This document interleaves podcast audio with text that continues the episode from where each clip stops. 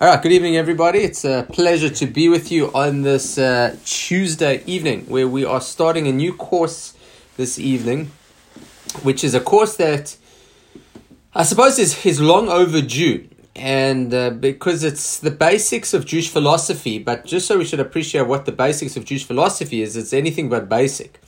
When we're talking about Jewish philosophy, we're now going to be talking about the fundamental beliefs, or what Judaism believes, or to be more specific, what the spectrum of Jewish belief is. So one of the things that is quite challenging for people when they first become involved with Judaism in any level, shape, or form, is they want to know what is the Jewish position on a particular philosophical idea. So whether that be, life after death. What's the Jewish position on life after death? Or what's the Jewish position of the Messianic era, or any of these things? And the answer can't be, the Jewish position is this, because there is no standardized Jewish position, especially with regards to things that are divine in nature. You just say, what's the Jewish position of doing a melacha on Shabbat? So the answer is, you're not allowed to do melacha on Shabbat. That's pretty straightforward. So when it comes to halacha, there are a lot of areas which are very straightforward, that you do this and you can't do that. When it comes to the world of philosophy, most of it is speculation. Now, just so you appreciate, it's not speculation, what we call yesh me'ayin, that people are just making stuff up as if, is there life after death? Yes, there is. And what does it look like? Well, it's clouds and fairies and golf courses and the like. So no one is suggesting that. But what it is there is a lot of tradition around very murky ideas. So, for example, is there life after death? Yes, there's life after death. What does life after death look like? Well, if you go through prophetic writings and various other rabbinic writings, there's like very murky ideas. It's almost like like if you had a dream at night and you wake up the next morning, people tell you, well, what was the dream? You're like, well, there was a cat and a monkey and a bear, and we were on a plane to Timbuktu, and I lost my passport. And you like sort of get just ideas, and you're trying to piece it together, and you're trying to make a logical, rational idea of what the Jewish position is. But because you're using such grey material to begin with, you can never come to a definitive end. At best, you can come to is an approximation or an opinion. So when you're talking about Jewish philosophy, we're going to be going through different positions within Judaism on different topics. So one of the things that when I first got involved in Judaism, observance, first time in yeshiva, one of the things I loved about it was the absolute clarity that I felt yeshiva gave me. So there's good and there's bad, there's black and there's white, and I felt, well, this is fantastic, because, there are answers. And the more I learned about Judaism, the more I realized that actually there's almost no black and white. There's actually a lot of gray, and there are lots of different opinions on different things. And all of a sudden, I had to be taken out of this world of the Jewish opinion to the range of Jewish opinions, which sort of takes us to this idea that really Judaism doesn't have dogma. Now, if you're not familiar with the term dogma is something very much promoted and publicized by the Christians, and it is the idea that there is a set of beliefs that you have to subscribe to, and if you do not subscribe to those beliefs, so then you are a sinner, or you do not merit the world to come and the like. And Judaism historically never had sets of beliefs. It had sets of mitzvot, things you had to do. So you had to keep Shabbat, you had to keep kosher, you had to eat matzah, shake a lulav, those things you had to do. But very, very little about what you have to believe. And so throughout the ages, from biblical times until relatively modern, different rabbanim have tried to develop, well, what is it that Judaism believes? And not everybody agrees. So the most standardized opinion about Jewish belief at the moment is what's called the Yud Gimel Ikrim of the Rambam, the 13 principles of faith according to the Rambam. So this has been made into two well-known Jewish texts. One is Yigdal, that we say every Friday night, and the other is the Anima Amin. So my guess is you are familiar with them from, whether it be from Mordechai bin David songs or from Yom HaShoah ceremonies, the idea of Anima Amin be'emuna shlema. So if you look at the end of your shachrit service in your sidur, there are 13 Anima Amins, which are the 13 principles of the Rambam about what it means to be Jewish. I believe in God. I believe there's no other divinities. I believe that God is all powerful. He precedes everything. He'll be there afterwards, and the prophets, and reward and punishment, and a world to come, etc., etc. So those are the Rambams, but it's not like that is Jewish dogma, that you have to believe in those 13, and if you don't, you're going to be in eternal damnation. Judaism has always been much more a faith based on action than a faith based on faith. So if you do mitzvot and you do what's supposed to be done, so kol hakavod, that's more or less how we gauge people's relative merits and benefits within the Jewish community, rather than what do you believe. Who knows what people believe? So the Rambam has his 13 approaches. Other Rabbanim have different approaches of what is important, what's not important. So what we're going to try to do over this course is try to go through a number of fundamental philosophical ideas within, not uniquely Jewish, but the uniquely Jewish approaches to answering those particular questions. So I thought, let's start with one which I think the title might be a little misleading. And the title which I've given is, Where is God in Corona? Which I imagine if I were to ask everybody here to explain, what do you understand by the question? Like, what's the shiur going to be about? So my guess is people have different answers. So let me just sort of put it out there, what it is going to be about and what it's not going to be about. So as we are living through a pandemic, which it would be fair to say is a natural disaster of some form. And it's a natural disaster like many other kinds of natural disasters, whether it be earthquakes or floods or fires or whatever the case might be. But something beyond the control of man, unless you're going through conspiracy theories of Wuhan genetically engineered viruses. But you got a natural disaster that's transpiring. And the question is, where's God in all of this? Is God behind it? Is God making it happen? Is it God not making it happen? And the question that I want to deal with tonight is really about this idea of, in nature, where's God? We have this thing called nature, and we have the thing called God. And are they the same thing? Is God nature? Is nature God? Or are they separate forces? And a lot of what we're going to share about tonight are going to be three very different approaches to answering that particular question, each of which is, I wouldn't say 100% mutually exclusive from one another, but very different. And the idea being is that when we look at the world and how we approach the natural world, that when we see things happening, do we say, listen, this is God's handiwork, and God is spreading the corona, and God is making tsunamis and earthquakes, and God's behind all of it? Or we say, no, that's, nature's nature, and it's sort of like a wind-up toy. You wind it up and you let it go, and God is God, and, the two, should, do not meet. Now, before we go into these three approaches, I do want to quote a very... it's a Jewish opinion, but it's a very non-traditional and non-orthodox approach. And it's a book that my guess many within our community have. I know my mother has the book, and it is a book called Why Bad Things Happen by a guy named Harold Kushner. So Harold Kushner is I think he was Reform, and then he became Reconstructionist. Don't quote me on exactly what he was or is. But he himself suffered a terrible trauma, and then he had a child that was born with a terminal illness, which when you age very rapidly and you die, of age-related causes, in your early teens. And he struggled as a rabbi, philosophically, as why would God make this thing happen? And the conclusion that he comes to is that God is powerless in the face of nature. So that God created nature almost as a standalone entity. God created the world. He put the natural forces into effect, and off they went.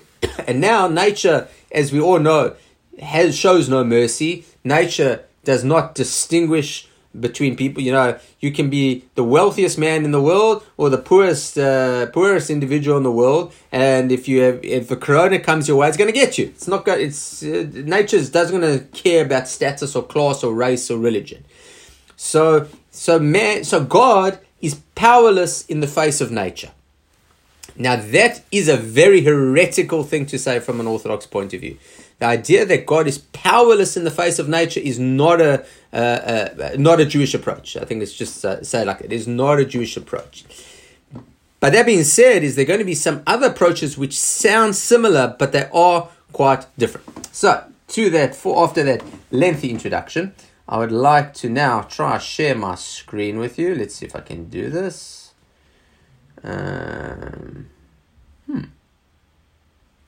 see what's happening here. There we go. That's not happening. Why is it not sharing my screen?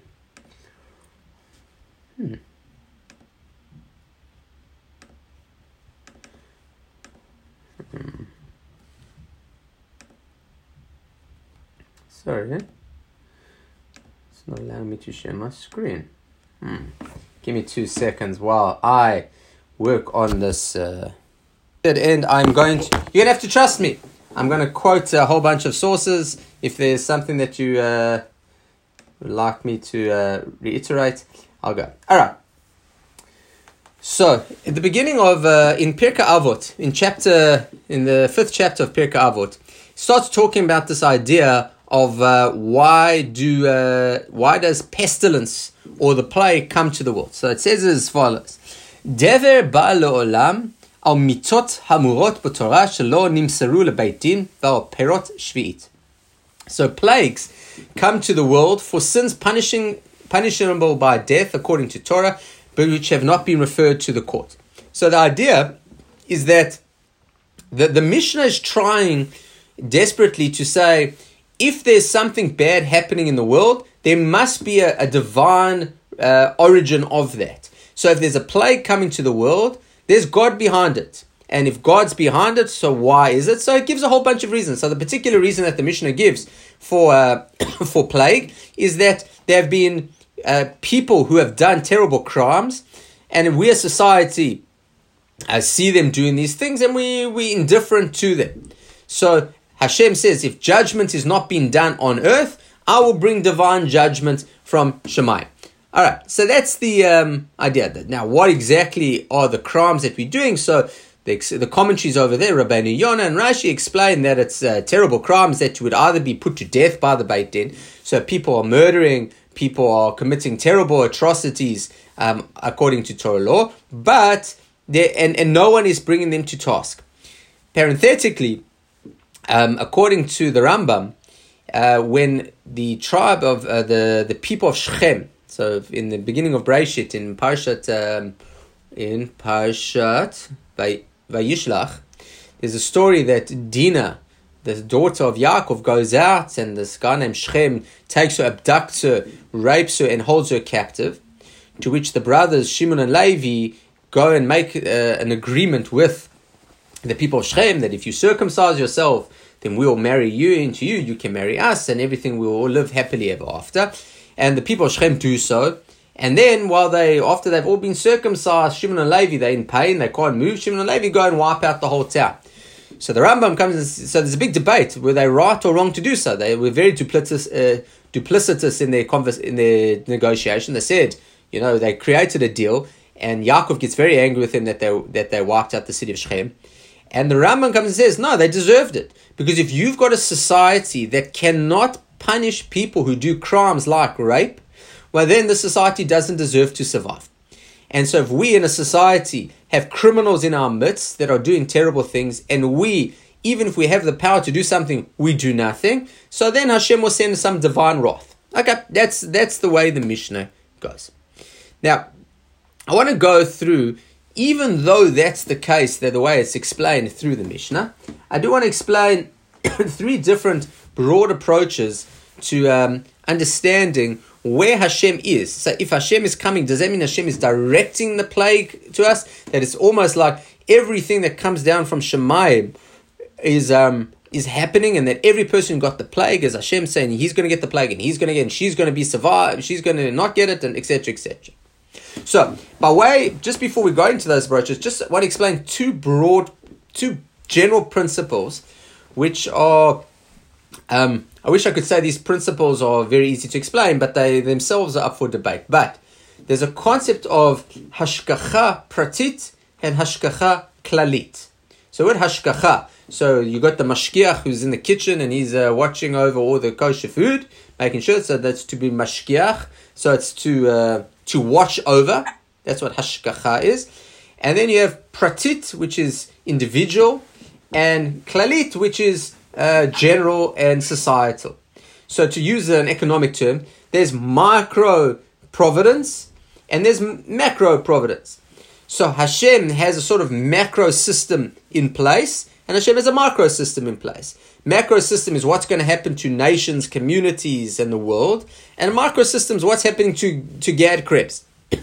And these two forms of Hashkacha work, alongside one another. By and large, there's a Hashkacha Pratit, which is my relationship with Hashem. What's happening in my world is Hashem coming and, doing things in my life that are unique to me. And there's Hashkacha Klalit, which is like on a macro level. So, for example, if we look at the economy at the moment, so the economy is in a downturn. But even when the economy is heading down, there are certain people that are benefiting quite significantly. So even though everything, by and large, the whole economy has dropped, but the bike store up in Gordon says he's never been busier. So now everyone's on quarantine, everyone's getting the bikes out the garage, everyone's riding bike. So there will be cases where the prati, the individual, does well even though the society is struggling. And vice versa. Sometimes you have a boom economy and certain people are still struggling to make ends meet. So from a philosophical point of view, there will be times where Hashkacha Klalit, when what's happening on society as a whole is prosperity in the land of Israel, and the Jewish people as a whole are really benefiting from the kindness of Hashem, even though individual Jews may be going completely against Hashem's will. So that would be, and I'm not making a judgment here, but just the idea is that when the establishment of the State of Israel was an incredible kindness from Hashem, even though a large number of the Jews that were, in the State of Israel and building the State of Israel were completely heretical beliefs according to Hashem. So even though, there's Hashkacha Klalit, which was fantastic, even though the Hashkacha Pratit, different individuals were not so great. In the opposite, during the Shoah, you had a terrible calamity affecting the entire Jewish people, even though there were people who individually were incredibly pious. So you've got these two systems going of general providence over the entire world or society or community and the individual. So those are two broad definitional ideas. And now we're going to go into the opinions themselves. So, okay. So, the first opinion I want to talk is that of the Rambam. So, the Rambam and the Ramban. So, this is both we call Maimonides as well as Nachmanides. So, they say that this idea of providence, that I can have a relationship with Hashem and that everything that happens to me has been divinely ordained by Hashem. So every time I trip over my feet, my car has an accident, I lose my wallet. If you want to say Hashem's behind that does exist, but only for people who have an incredibly close relationship to Hashem. So I'm going to read from here, from the Guide to the Perplexed. It says, the greatest share is that which a person has obtained of this divine influence. On account of both his physical predisposition and his training, the greater must be the effect of divine providence upon him. For the action of divine providence is proportional to the endowment of intellect that has been mentioned, meaning the more that one has developed the relationship with Hashem, the closer that providence will be. The relation of divine providence is therefore not the same to all men. The greater the human perfection of a person has attained, the greater the benefit he derives from divine providence. This benefit is very great in the case of prophets and varies according to the degree of their prophetic faculty. as it varies in case of pious and good men according to their piety and uprightness. So when am I going to say that everything that happens to me is Hashem sending me a message? According to the Rambam, when you're a prophet, when you're a person on an incredibly high level, so then everything that happens to you has been divinely, directed by the great architect Hashem. But Gad Krebs sitting in Sadavs in 2020, no, that is, I'm not on that level. God is not communicating with me in such a way. Now, the Ramban says it slightly differently, but the same idea. He says, in a perfect world, what should happen? So I'm feeling terrible stomach aches. So what should I do with my stomach ache? He says, in a perfect world, you know what you should do? You should go to the prophet, or you should dive into Hashem, and Hashem will heal you. You don't go to the doctor. Who goes to the doctor? People who are subjugated to the world of nature. So 99.999% of humanity throughout the ages, since they have not reached these levels of divine spiritual elation and hashkacha, therefore they don't have the ability to tap into divinity and ask Hashem to heal them in a meaningful way. They only have the natural world. So because they only have the natural world, so therefore you got to go to the doctor. But halavai, says the Ramban, I'll read it in its original. It says, when you're holding on an incredibly high level, so then you don't rely on nature. Nature's only for those for the amcha, for the low people of the world. So they've got to rely on nature. But the holy, so they don't have nature. So what the Ramban and Ramban are both saying over here is that the world we live in is natural. And things that happen are happened by nature, because God is only involved with those that are on the highest spiritual levels. So for you and me, so where's Corona? So the answer is, Corona is a natural calamity. Why is Hashem making him do it? You're asking the wrong question. Natural calamities happen because Hashem has created the world in such a way that this is how nature happens. It doesn't mean Hashem can't stop it. It's just that is how Hashem has set up the world. If Hashem wanted to stop it, if Hashem wants to do things, Hashem can do it. But we have to operate in the world as if everything is done by nature. Now, I'm sure you all have a lot of questions on how to deal with that, but just hold on to it, because my guess is that the first time you hear of the Rambam, it sounds quite heretical, because we don't like that. So we're going to now go from the Rambam. So that's the first opinion, that there's nature. The Corona is nature. Now we're going to go to the opposite extreme. So the opposite extreme comes from, initially from the Ramchal. The Ramchal, Rav Moshe Chaim Luzzatto, who lived in Italy in the 1700s, and was developed much more by a rabbi named Rav Eliyahu Dessler. So Rav Dessler was the Rav in Manchester at the turn of the beginning of the 20th century. Eventually he goes to Bnei Brak, and he wrote a book there's a book in his name called the Mikhtav Eliyahu, which is the word Mikhtav means letters from Elijah, so from Eliyahu Dessler, letters from Eliyahu. And it is probably the most influential philosophical book written in the 20th century. Now when I was in my formative yeshivish training, it was the only book that you really learnt. And so if you've ever heard a shiur by Rabbi Tetz, anything Rabbi Tetz says about Jewish philosophy comes from the Mikhtav Eliyahu, and which comes from the Ramchal. And dare I say that so ubiquitous has the Ramchal and Rav Dessler's opinions come in Jewish philosophy that they've almost become the N-word on Jewish philosophy. So that if you want to say, what is the Jewish philosophical position? Definitely the non-Hasidic opinion. The Hasidim are different. But in the non-Hasidic world, what Rav Dessler says is going to become almost the standard approach to Jewish philosophy. So what is this? So if we say that the Rambam's approach is that Corona is nature and divine providence is only for those unique individuals, so the opposite approach is there is no such thing as nature. Nature is purely an illusion. So when you walk out into the world and you feel the wind blow, the only reason you think there's a wind blowing is because you lack the ability to sense Hashem in the wind. Now, it's not that Hashem is operating through nature. It's that there is no such thing as nature. Everything is Hashem.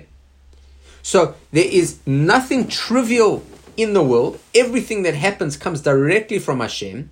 And therefore, every single thing that happens in my life is an opportunity for me to say, what is Hashem trying to tell me? What is the message that Hashem is trying to give me? So you look, so the corona is hitting some people, it's not hitting other people, it's hitting some communities, not hitting. Each individual needs to, and now this is according to the Gemara in Brachot, which says, Yisurim ba'amalav, when bad things happen, yipashpesh b'ma'asav. You should do a self-accounting, you should check your deeds and do a real self-assessment as why these bad things are happening to you. So according to Rav Dessler, is that the only reason, you know, these things happen is because Hashem wants them to happen. There's not a leaf that falls off a tree that doesn't have the divine spark, you know, behind it. Everything is Hashem. So for those who are, it's funny, I'm in an interesting age group at the moment. I don't know if I'm considered middle age yet, in the 40s, maybe, but I'm at that age where the movies I'm going to quote, too old for the young people, they've never seen them, and too young for the older people. So, I don't know. But if you've seen the movie called The Matrix, so The Matrix is a movie where the world you see is an illusion, but because you believe it, you think it's real. So that's the way Rav Dessler looks at the world, is that the world you see is really an illusion. There is no such thing. There's no table, there are no books. It's all Hashem.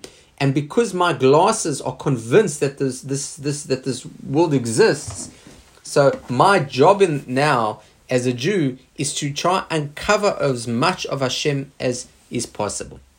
So everything I need to do. So when I go to work, I think I'm working, but ultimately it's Hashem who's allowing me to have success or is allowing me to get the business. It's got nothing to do with my efforts, but I go through. I need to have a constant awareness of the fact that Hashem is behind absolutely everything. So when you go, so I'm just going to quote this from Rav Dessler. So Rav Dessler, there's an English translation of his book in the library we've got. It's called Strive for Truth. It's a translation of some of his letters, not all of them. And he says, what we mistakenly call the laws of nature are simply those things that, for whatever reason, God wants to happen similarly time and time again. What we mistakenly call a miracle is simply the kind of thing that God decides should happen once and not many other times. There's only the will of God. There's no other cause. So the whole idea of miracles is that just It's a miracle in nature is just the frequency with which it happens, but there's no difference whatsoever to the ideas behind those two concepts. All right, so we've got the first two approaches. The one is, on the one hand, it's the Rambam and the Ramban. We say that nature is nature. Hashem is almost not involved in nature, or at least not on an interpersonal level, on individual level, that nature runs its course. And then on the other hand, you've got Rav Dessler, the Ramchal, who says that no, everything happens for a reason. And so therefore we have to be able to see that there is no such thing as nature. Nature is merely an illusion that we need, through our own spiritual and personal development, to be able to see through. The last approach that we're going to place is through a book called the Sefer Ikrim, which was written by Rav Yosef Albo, who's one of the early Rishonim. I think we are talking of 1400s, if I'm not mistaken. I'll stand corrected. But he wants to take a bit of a hybrid approach. And he uses an analogy. He says, you know, if a farmer plants a seed, so if he doesn't plant the seed and there's plenty of rain, so nothing's going to grow. If he plants the seed and it doesn't rain, so nothing's going to grow. The only way it's going to work is if he plants a seed and it rains. So that's what we call the mashal, the nimshal. The moral is that there needs to be this combination of earthly action and divine interaction. So the only way to see the hand of Hashem in one's life is not sit idly by, but you've got to work hard. If one works hard, yet still receives a negative outcome, then man conclude that he's not found favor in Hashem's eyes. So that's the idea, that you've planted your seed, but it doesn't rain. So even though you've done everything you should, but for some reason Hashem decides it's not going to rain. However, without working hard, you don't know whether the reason that you didn't reap the reward is because you weren't working hard or because it didn't rain. There you don't know. So he quotes a verse, which you may be familiar from, not from the verse in Tehillim, but rather from the song. So the song says, Hashem lo yitmo bayit, Hashem yo yivne bayit, Sham bonu vonavo. It says that if God does not build a house, the laborers are working in vain. If God does not guard a city, the watchmen keep their watch in vain. So what do you mean the watchmen keep their watch in vain? It means if Hashem builds the city, it's not who's building the city, the man's building the city. But if you don't see Hashem behind it, so then he's not really doing anything. You need man to be involved, but you also have to be aware of the fact that Hashem is going to be the arbiter about whether you're going to have success or not. So let's look at this in a medical say. So according to the Rambam, if you get sick, you go to the doctor. Why do you go to the doctor? Because it's you're bound by the forces of nature, and doctors deal with nature, so you go to the doctor. That's the Rambam. According to the Ramchal, and when you get sick, what should you be doing? You should be saying, Rabboni Shalom, Hashem, what have I done? And you have to do a cheshbon nefesh, and you have to say, why is Hashem bringing this to me? Halavai, if I was on a high level, I suppose they both agree, if I was on a high level, I wouldn't go to the doctor, I would just dive into Hashem. But what can I do? I'm not on a high level, I have to go. But this is a message from Hashem. The Rambam says it's not a message from Hashem. The Rav Dessler said it is a message from Hashem. The Rav Yosef Albo is coming and saying it's a bit of both. So what is this? You get sick. Okay, so what do you got to do now? You got to go to the doctor. But don't think it's the doctor that's healing you. According to Rav Dessler, the doctor's doing nothing, it's all from Hashem. According to the Rambam, there's no Hashem, it's just the doctor. According to Rav Yosef Albo, it's a combination of the two. I need to go to the doctor. I have to take my medicine, I have to socially isolate, I have to keep my distance, I have to wash my hands, and I've got to see the doctor, and hopefully Hashem will be kind to me. Maybe Hashem will allow the rain to fall, but I've got to plant my seed. So there's this combination of having my own involvement in the world, but still, even once I involve myself in the world, there's no guarantee that there's going to be a positive outcome. So we've got to look at the world, and there's a certain, each of these cases sort of, we'll bring it out to practically, how are we going to, so what? But each of these cases, the last one is that, is the best. So the way that Rav Yosef Albo come out is that corona is natural. It's a natural disease. But whether you get it is mazal. Now, what does mazal mean? It's Hashem. You got to look at Hashem. The corona is natural, but some people, it's like the Gemara comes and says, "Hakot shechim lemazal." Everybody needs mazal. Hafilu Sefer Torah sheba'aron. Even the Sefer Torah in the Aron Kodesh. So, what does it mean, mazal? So, every Sefer Torah in the Ark was written by a scribe who spent countless hours hunched over his parchment, writing everything. They all have the same amount of dedication and devotion put into the Sefer Torah. And some of the Sefer Torah get taken out every week to be read. Some get taken out once a year to be read. Some get taken out only in Simchas Torah to be danced with. So why do some Sefer Torahs merit so much success, so much airtime, so to speak, and some Sefer Torah get no airtime whatsoever? So what's the answer? Mazel. Hashem is a divine mazal. So even here is that when Hashem says there's going to be this magefa, there's going to be this plague, so who gets it and who doesn't get it, that is the divine, effect. So I've got to do everything in my own power. I've got to social distance. I've got to wash my hands. I've got to do all these things. But ultimately, even if I do all those things, I'm not necessarily going to be protected because the divine providence doesn't work in the same way as Rav Dessler. So according to Rav Dessler, if we put in this, according to Rav Dessler, if you are the most pious Jew ever and you only do righteous things and you are perfect in everything, bad things, cannot be affected by nature. So this is like your Moshe Rabbeinu. Moshe Rabbeinu, when he went up to Mount Sinai, he didn't eat and he didn't drink. He was not bound by the limitations of the physical world because he was Moshe. But you and I are not that. So what do? We got to work through the world of nature, but very aware of the fact that ultimately it's Hashem. So those are the three approaches. We've got a few people who've just joined us a little bit later, so I'm just going to do a summary. So what we've tried to do this evening, and it's important to me that the shirim don't go too long, is that when we're looking at this whole idea of Hashem's involvement in the world, We've darked it through a prism of nature, of where is Hashem in the world of nature.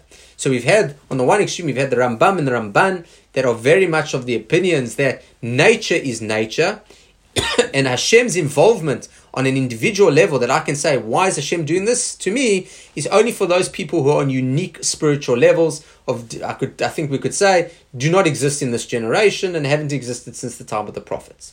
So therefore, when something natural happens in the world, the answer is, that's nature, things happen in nature, got to do the natural thing, go to the doctor. You know, the last thing you do, according to the Rambam, if you get sick, is go to a rabbi, you go to the doctor. On the other hand, you have Rav Dessler says everything that happens is for a reason. It comes directly from Hashem. So therefore, when something happens, first thing you need to do is ask, why is this happening to me? What is Hashem trying to teach me? What can I learn from this experience? But because I can't get out of it because I'm not on that higher spiritual level, I need to go to the doctor as well. But ultimately, I've got to realize that the doctor is powerless. The doctor is not the one who's helping me. It's Hashem who is helping me. The doctor does not have anything other than Hashem is healing me through the doctor, but it's all ultimately Hashem. The final opinion was Rav Yosef Albo, who says, no, the doctor has power and the doctor can heal. But whether Hashem will allow him to heal or not is another question. So when you get sick, you got to do everything in your power. You got to put your own efforts in to ensure that you don't succumb. But ultimately, even if you do all the right things, you might not have the best outcome. According to Rav Dessler, if you do all the right things, you should be fine. According to Rav Albo, even if you do the right things, there's no guarantee that everything is going to be okay. So that is, class 1A. I hope it wasn't too complex. It is quite a complex area of Jewish thought, and I hope you enjoyed it. Now, what the plan is to do next week? We are going to go onto a question which is quite similar, and that is going to be the question of, well, if things are going to happen anyway, what difference does it make? If my time is up. So if Hashem determined on Rosh Hashanah that I'm going to live to 80, so therefore I can smoke, I can drink, I can be reckless because I know I'm going to die when I'm 80. And if I die when I'm 45, it's because that's when Hashem ordained it and there's nothing I can do to do it. So we're going to deal with this idea, if life is preordained, do we have free choice? So that's going to be next week's class. Thank you so much for joining us, or joining me at least. Wonderful to see you.